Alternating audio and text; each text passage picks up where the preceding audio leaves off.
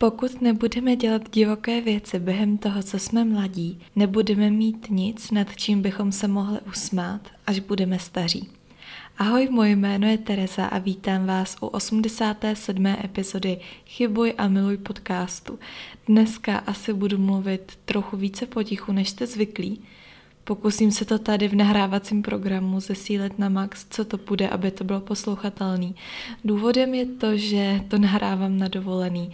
Je pět ráno a vedle mě ještě v pokoji spí přítel. Dneska akorát odjíždíme, ale já jsem chtěla nahrát epizodu a nebyl asi jiný a lepší prostor, než to nahrát právě dneska, takže se omlouvám, jestli ten zvuk nebude zrovna takovej, jako na jaké jste zvyklí, protože zároveň nahrávám i v jiné místnosti a je tady přece jenom trošku jiná akustika. A přiznám se, že i můj hlas po ránu zní trošku jinak než normálně, tak snad vám to nevadí a rychle si na to zvyknete. Dnešní epizodu pravděpodobně pojmenuju jako mladí a divocí.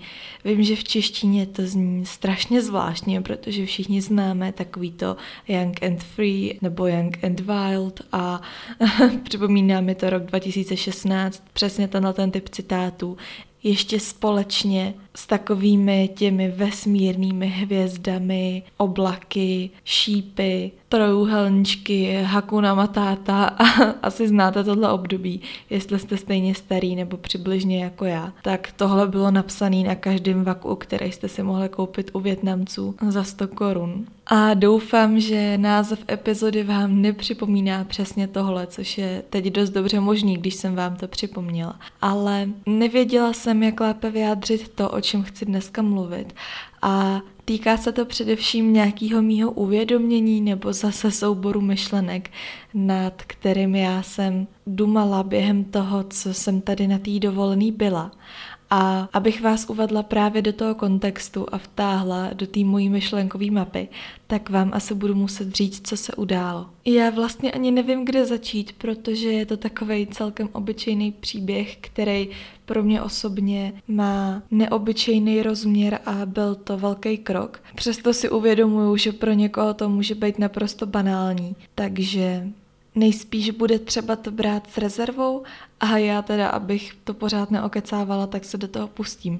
Jde o to, že jsme jednoho dne byli s přítelem v bazénu a povídali jsme si o různých věcech a on už dlouho přemýšlí nad tím, že by se nechal propíchnout obě uši. Oba ušní lalůčky a dal si do toho buď tunely nebo nějaký černý náušnice Neměl k tomu žádný jiný než estetický důvod. No a povídali jsme si ohledně piercingů a těchto věcí, protože já tady na dovolený jsem si, když to tak řeknu, troufla nosit piercingy falešný, protože se mi líbí a protože mi to přišlo jako pěkná ozdoba a nějakým způsobem mi to tady k k tomu tropickému počasí sedí. Vždycky, když jsem u moře, což je teda asi pro mě po čtvrtý nebo po pátý v životě, tak jsem obvěšená různýma řetízkama a náramkama, jak na rukou, na nohou. Líbí se mi to, mám to ráda. A měla jsem pocit, že když se na sebe ten falešný piercing dám v Čechách, takže se spíš najde někdo, kdo mě odsoudí. Ale tady jsem si cítila dobře, protože mě tu nikdo nezná, když ho mám v nose, tak nikdo neví, že je falešný. Jednalo se tedy o septum, kdo neví, co je septum, tak to je piercing, který je propíchnutý skrze nosní přepážku. Když je piercing píchnutý pouze přes jednu, teda přes jednu nosní dírku, tak tomu se říká nostril a nad tím jsem taky dříve uvažovala. Já totiž, když jsem měla po maturitě, tak jsem měla strašnou chuť si ten piercing nechat udělat, protože jsme měli ve škole jednu holku, která podle mě i do dneška má hrozně krásný styl a ten piercing k ní doopravdy sedí. A mně se to strašně líbilo a doufala jsem, že by to mohlo sedět i mně.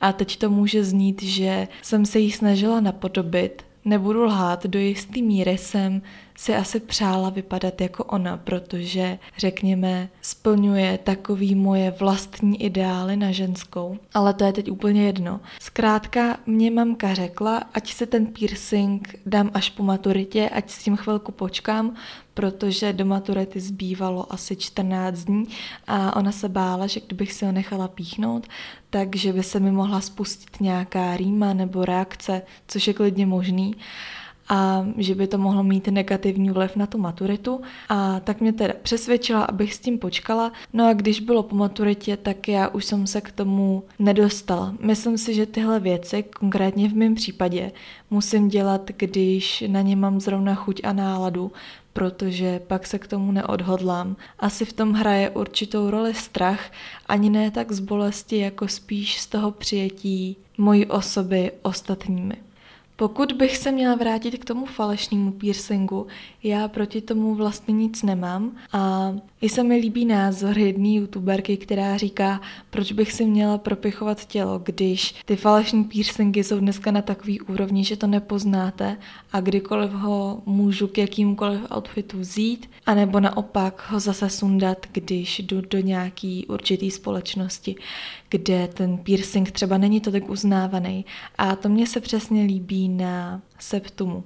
Já vím, že jsme skoro na sedmi minutách a já tady pořád nemluvím o ničem jiném, ale věřte mi, že to na ten jeden příběh pro mě nese hodně myšlenek a uvědomění, takže se nebojte, že bych vás nějak zdržovala, nebo doufám, že nezdržuju, doufám, že vás poslech baví, ale zpátky k věci. Já jsem si řekla, že piercing nosí tři typy žen. Je to taková moje vlastní metoda, kterou nechci nikoho urazit, ale je to způsob, jak jsem vytvořila ve své hlavě tři sorty žen, který piercingy nosí. Omlouvám se, teď nebudu mluvit o mužích, protože tam ten názor takhle pevně vyčleněný a vyhraněný nemám.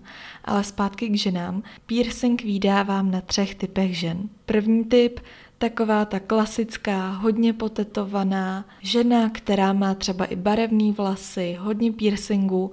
A myslím si, že to jsou ty ženy, které k tomu inklinovaly už od malinka, vždycky byly nějakým způsobem extravagantní. A jakékoliv typy ozdob jejich těla se jim líbily a mají jich hodně. Dalším typem žen, které podle mě nosí piercingy, jsou takové ty krásné, elegantní. Ten piercing působí decentně a dodává jim na té ženskosti. A těch zase tolik není, ale když si vzpomenu třeba na konkrétní příklady, tak strašně se mi líbí, když tak se můžete najít na Instagramu Jule O'Brien nebo Julie Šťastná, to je bývalá youtuberka, současná instagramerka, nebo třeba Natálie Klementová, píše se Nathalia a vytváří podcast Patálie. Společně se svojí kamarádkou Leou, tak ta má taky septum a na ní se mi to strašně líbí.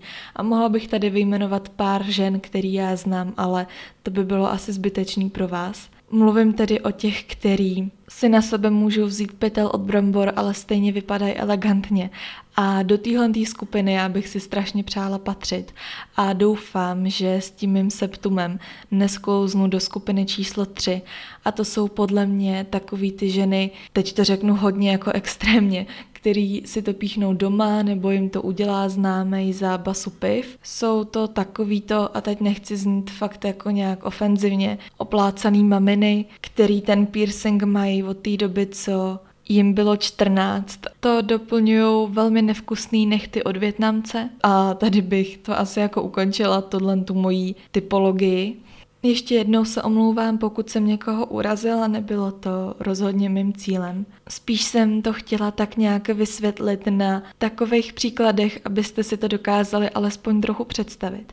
No a my se přesuneme zpátky k tomu, jak jsme byli s přítelem v bazénu u našeho apartmánu a on se rozhodnul, že by do těch uší fakt šel, protože o tom mluví od té doby, co jsme spolu, což už bude za dva měsíce rok. A to je taky docela dlouhá doba. A já o piercingu uvažovala tedy od té maturity. A tak nějak ho napadlo, hele, co kdybychom sedli do auta, zajeli do Zadaru, to je tady 25 kiláků od nás, a necháme si to píchnout, protože kdybychom to odložili, tak se k tomu zase nedostaneme. A kdy jindy, když ne teď.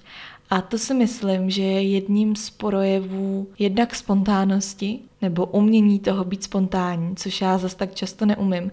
A jak už jsem to v nějaký epizodě říkala, jakmile se takováhle příležitost ukáže, tak já ji musím vzít za pačesy a využít, protože vím, že už se znovu nenaskytne. A něco takového se vlastně stalo i teď. Takže jsem našla na Instagramu jedno studio, Poslala jsem tam zprávu, domluvila se, jestli můžem přijít, jestli můžem platit kartou nebo jestli musíme hotově, bla, bla, bla. Vyřešila tyhle věci. No a do pěti hodin jsem vlastně byla zpátky na apartmánu a koukala na sebe v zrcadle, jaký mám piercing. A pokud bych teda měla ještě mluvit, pokud by to někoho zajímalo, k té bolesti, tak to byly asi tak dvě vteřiny a pak už to bylo dobrý. Jediný co, tak mě to bolí trošku teď, musím si dávat pozor na to, abych se toho nosu příliš nedotýkala. Meju si to, dezinfikuju si to, starám se o to, ale přece jenom je to nějaký zásah do těla, takže třeba když se převlíkám a žduchnu si do toho, nebo do mě omylem ťukne přítel, když mi dává pusu, tak je to trochu nepříjemný, ale jinak se to dá. Ale teď spíš k tomu, jaký ten piercing pro mě má význam. Asi takový zásadní tři věci. Jednak se mi líbila ta spontánnost, to, že je léto, to, že si odvezu domů nějakou vzpomínku a navíc kdykoliv budu chtít, tak to můžu vyndat, nechat si zarůst a nikdo to nepozná. Zároveň, když se budu opět pohybovat v nějaké společnosti, kde tyhle věci nejsou úplně přijímané, můžu ho vzít a zastrčit ho zpátky, protože to ten typ piercingu neboli podkovy, který mám, dovoluje, což mi přijde super. A další ty dva body teda, že jsem udělala něco, co jsem chtěla udělat už dávno, ale pořád jsem měla nějaký zábrany nebo výmluvy, proč ne. A zdá se mi, že se mi přesně podařilo vytvořit takový ten moment, kdy jste mladí a divocí a uděláte to jenom tak, jenom protože sami chcete sobě udělat radost. Přenesete se přes ty zmíněné obavy a uděláte to, protože si asi uvědomíte, že žijete jenom jednou, nebo já nevím. Já si teda nemyslím, že bych žila jenom jednou, ale co žiju jenom jednou je tenhle život a myslím, že už bylo hodně chvil a dní a možná i let, kdy jsem si ho neužívala tak moc, jak jsem si mohla užívat. A moc jsem se ohlížela na to, jaký názor na mě budou mít ostatní a co si o mě budou myslet, co si o mě budou říkat. A ten třetí bod, myslím si, že aplikace toho piercingu nebo nošení ho mi svým způsobem zase pomohlo ke zvýšení sebevědomí. Sebevědomí je něco, na čem musíme pracovat asi celý život. Myslím si, že i ve stáří, že je to vlastně úplně jedno. Ale v tom mládí nebo během mládí je to sebevědomí takový nejvíc citlivý, vachrlatý, proměnlivý a mně se asi nejvíc líbí to, že teď se mi to líbí, že se na sebe podívám do zrcadla a cítím se dobře. Když chodím kolem lidí venku, tak se cítím dobře a mám pocit, jako kdyby to ke mně už patřilo. A tak se mi líbí myšlenka, že to fakt jednou vyndám třeba nevím, až půjdu do zaměstnání, nebo až se mi narodí dítě, nebo to vyndám Bůh ví kdy, třeba až půjdu do důchodu, nebo až mě to přestane bavit, může to být za rok, může to být za deset.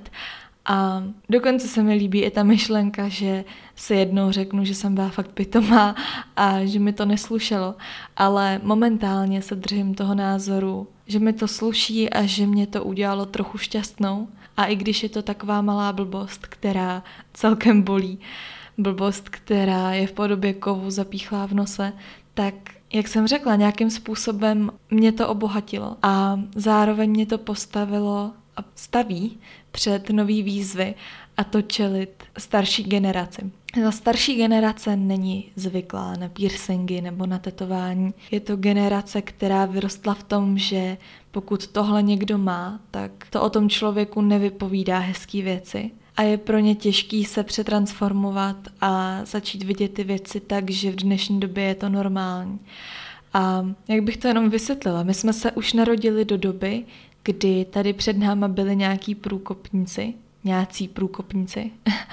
A museli to mít strašně těžký, mnohem těžší, než to máme my dneska. A museli čelit mnoha odsouzením. A myslím si, že to stálo velikou odvahu. A teď tedy nemluvím jenom o tetování a o piercingu, barevných vlasech, ale obecně ta generace, která tady byla před náma, takový ty děcka 1980, 1990, měli spoustu věcí, se kterými se museli popasovat, protože bylo, byli noví a bylo to na nich. A stejně tak je to dneska.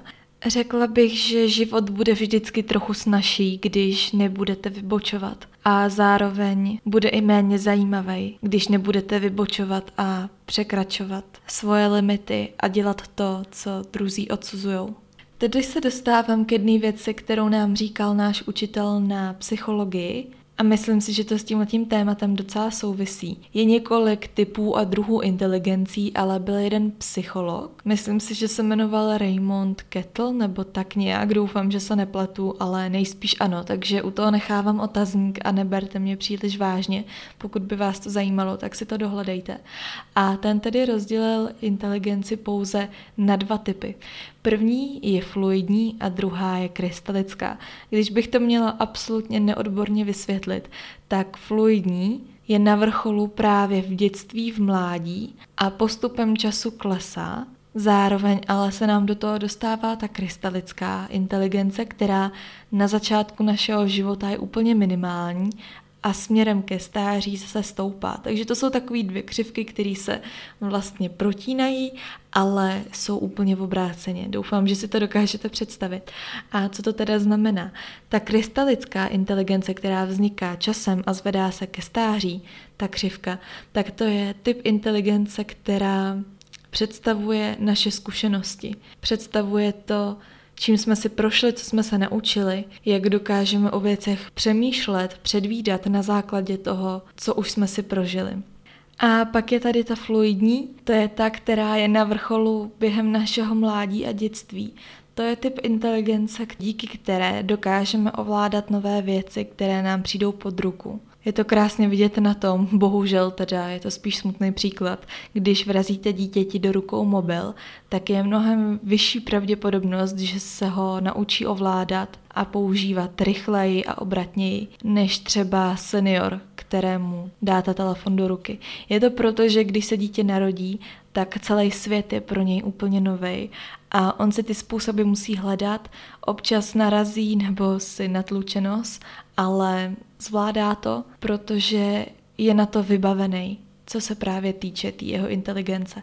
Takže proč o tom mluvím? Teď během toho, co je mi 21, skoro 22 let, tak mám pocit, že u mě nastupuje nebo začíná nastupovat ta krystalická inteligence.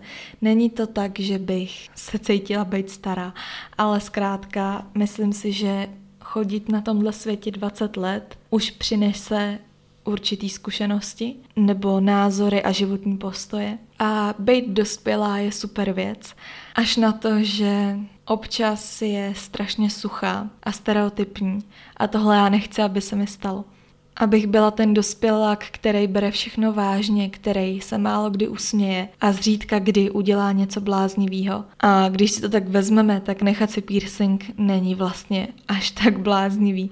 Myslím si, že jsou mnohem divočejší a bláznivější věci, které jsem udělala a vsadím se, že možná ještě něco bláznivějšího udělám.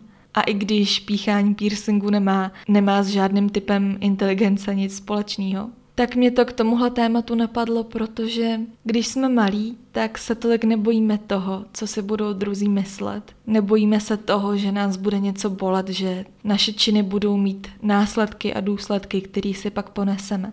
A tak jsem to udělala. A čeká teď na mě chvíle, až se vrátím domů a budu to muset probrat s mými rodiči. A už teď vím, že to nebude lehký. Narodila jsem se, když mým rodičům bylo 40, takže tyhle věci doopravdy berou trochu jinak. A Vím, že pro mýho tátu to bude zklamání a že mě uvidí trošku černě a mrzí mě to, Zároveň jsem na to připravená a nemůžu se na něj zlobit, protože on vyrostl v době, kdy tyhle věci nebyly přijímané. A myslím si, že já až budu rodič jednoho dne, tak je dost vysoká šance, že za mnou moje dítě přijde s něčím, s čím já taky nebudu stotožněná a s čím nebudu souhlasit. Ale to už asi patří k životu a jak už jsem říkala, jsou i mnohem horší a těžší věci, kterými jsme si v životě prošli a nemůžeme se zaseknout na jedný malý pitomosti a tu řešit pořád dokola. Původně jsem tuhle epizodu chtěla nahrát pouze pro Chybuj a miluj klub, ale během toho, co tady mluvím do mikrofonu, mi došlo, že chci, aby to slyšelo víc lidí. A pro Chybuj a miluj klub si teda nahraju epizodu zvlášť. Doufám, že se na mě nebudete zlobit, že mám malý spoždění. Ale do 10. července to určitě vyjde. Jde o to, že mám docela dost sledujících nebo dost posluchačů a asi chci, aby tohle lidi o mě věděli, jak to mám já nastavený. Když vidím mladí lidi kolem mě, který dělají pro mě nepochopitelné věci nebo věci, které já bych neudělala, tak mám většinou tendenci je odsoudit a říct si, že jsou mladí a blbí, a nebo že touží po pozornosti. A teď mi dochází, že to u mě může vypadat dost podobně. Ale opět docházím k názoru, že Nikdy se nezavděčíte všem a že každý si o vás vždycky bude myslet svý a vám by to mělo být fakt jedno. A důležitý je, jak se vy sami cítíte jako člověk, jak se vy cítíte ve svém těle.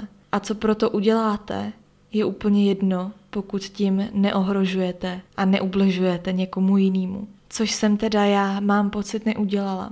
Tahle epizoda teda neslouží jako obhajoba toho, proč jsem si dala piercing nebo něco takového. Zároveň to není ani jako způsob, kterým bych chtěla nabádat ostatní, aby změnili svoje tělo jakýmkoliv způsobem. Spíš mluvím o tom, že bychom měli využít toho, že jsme mladí k tomu, abychom udělali nějakou maličkost jakýhokoliv charakteru, kterou si zpříjemníme život, protože je možný, že za rok už na to odvahu neseberem a za deset už vůbec. Někdo jo, zase existují i výjimky, ale kolik jich je? V předešlý epizodě jsem mluvila o srovnávání. O srovnávání se mezi někým, o srovnávání se sám se sebou. A i když vím, že je to špatný, tak srovnávání se nejspíš nikdy nevyhneme.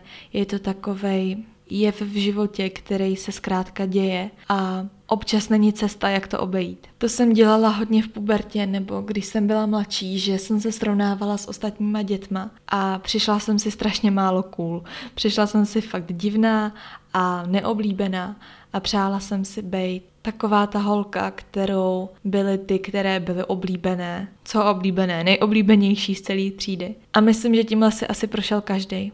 Bála jsem se, že nejsem dostatečně zajímavá, protože jsem neuměla jezdit na skateboardu, nepila jsem alkohol, nikdy jsem neskoušela kouřit cigarety a zdálo se mi, že nejsem dostatečně vybitý dítě, nebo spíš i já se cítila být vybitá, asi jsem nikdy neměla potřebu se vybíjet tímhle způsobem, ale měla jsem pocit, jako bych byla míň zajímavá, míň teenager, protože mě tyhle věci minuly což je samozřejmě blbost, ale když jste dítě, tak o tom přemýšlíte jinak. A Občas jsem měla strach, co když to přijde po dvacítce, že začnu dělat blbosti, že začnu chodit do klubů a brát drogy. To asi nikdy teda nebyl můj šálek kávy, takže toho jsem se nebála. Jediný co, tak věřím, že kdybych měla sklouznout k nějaký droze, tak by to byl toluen, protože nám ho jednou dávala čuchat chemikářka na střední škole a dovolila nám to fakt jenom na vteřinu. A mě to tak strašně krásně vonilo. Já jsem si nemohla pomoct a chtěla jsem znova a ona mi to zakázala. Takže věřím, že tohle by asi byla moje jediná droga, jinak asi nemám nic, co by mě zajímalo jenom vyzkoušet. Fakt mě nic nenapadá.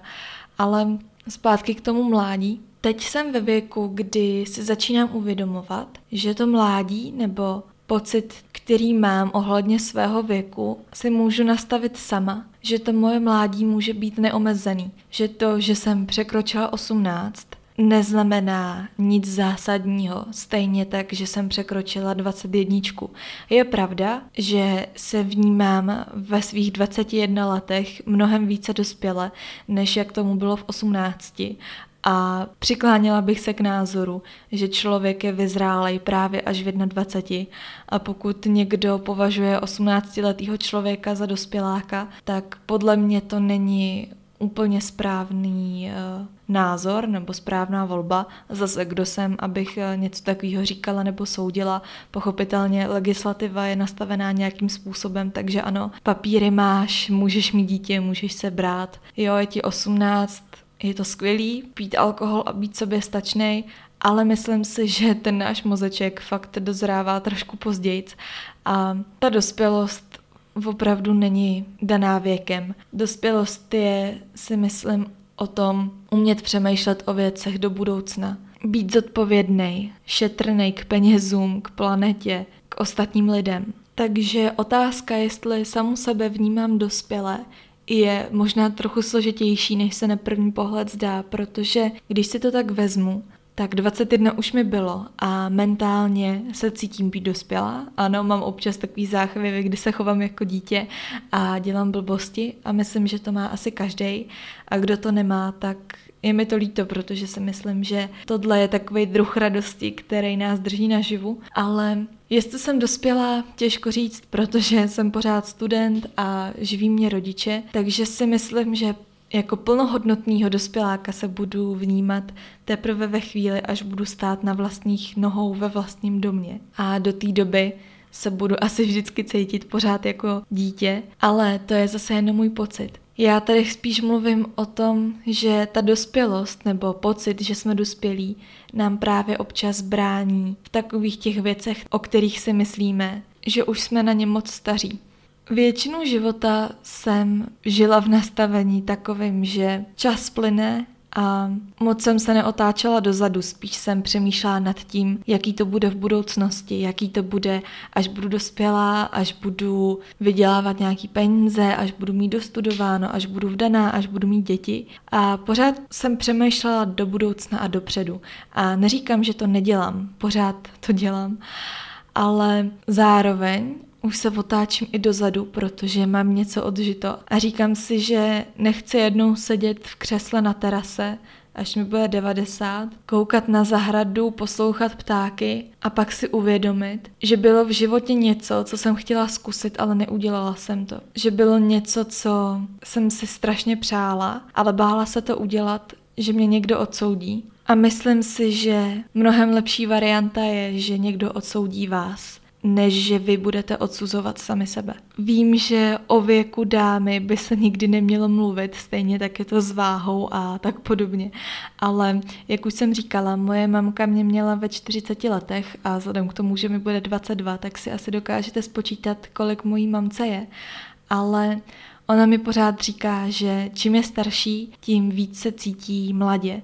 A jednak je to asi způsobený tím, že pracuje s dětma, s mládeží, takže tím, jak je v každodenním styku s touhle naší generací, tak je velmi obratná v tom našem teen slovníku a umí to s mobilem, což teda taky chvilku trvalo, ale naučila se to skvěle a líbí se mi to, jak dokáže ten telefon používat. A teď nechci, aby to znělo nějak eh, směšně, ale představila jsem si to v obráceně, co když já jednou budu starší a přijde nějaká super nová technologie a naše vnoučata se budou přemýšťovat nějakým přenášedlem a budou říkat babi, zkus to taky, tak otázka je, jak mi to půjde.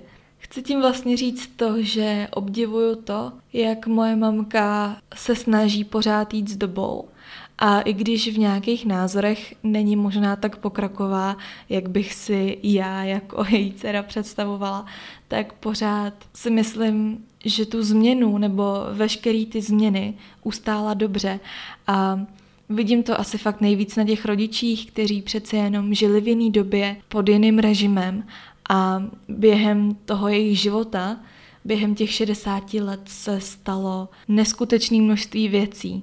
Když mi vyprávěli, čím si třeba museli procházet u zubaře, jaký používal vrtačky a jak to bylo dlouhý a bolestivý. A mají to srovnání s tím, jak je to dneska, přičemž já dnešní vrtačky beru jako samozřejmost a to je jedna věc z tisíce, tak je to rozdíl. Ale zastavte mě někdo pro Krista Pána, protože já zase utíkám někam jinam. Chtěla jsem říct, že se mi líbí to, jak moje mamka vnímá samu sebe a že už se na ten věk tolik neohlíží. A Já jsem kolikrát měla takový v úzovkách depky, kdy jsem seděla a říkala si, ty já už jsem stará. Ale přitom nejsem, já se každý ráno probudím a zaplať pámbu, mě nic nebolí. Můžu normálně vstát a dělat cokoliv. A myslím, že bychom se měli starat nejenom o naše tělo, aby nám vydrželo, až budeme staří, ale především o naší duši, aby ustála všechny ty změny v našem životě, všechny výzvy, všechna zklamání, všechny vzestupy, pády, pohledy od ostatních a odsouzení, protože zůstat silný není snadný, ale věřím, že na to mám. A vy na to máte taky.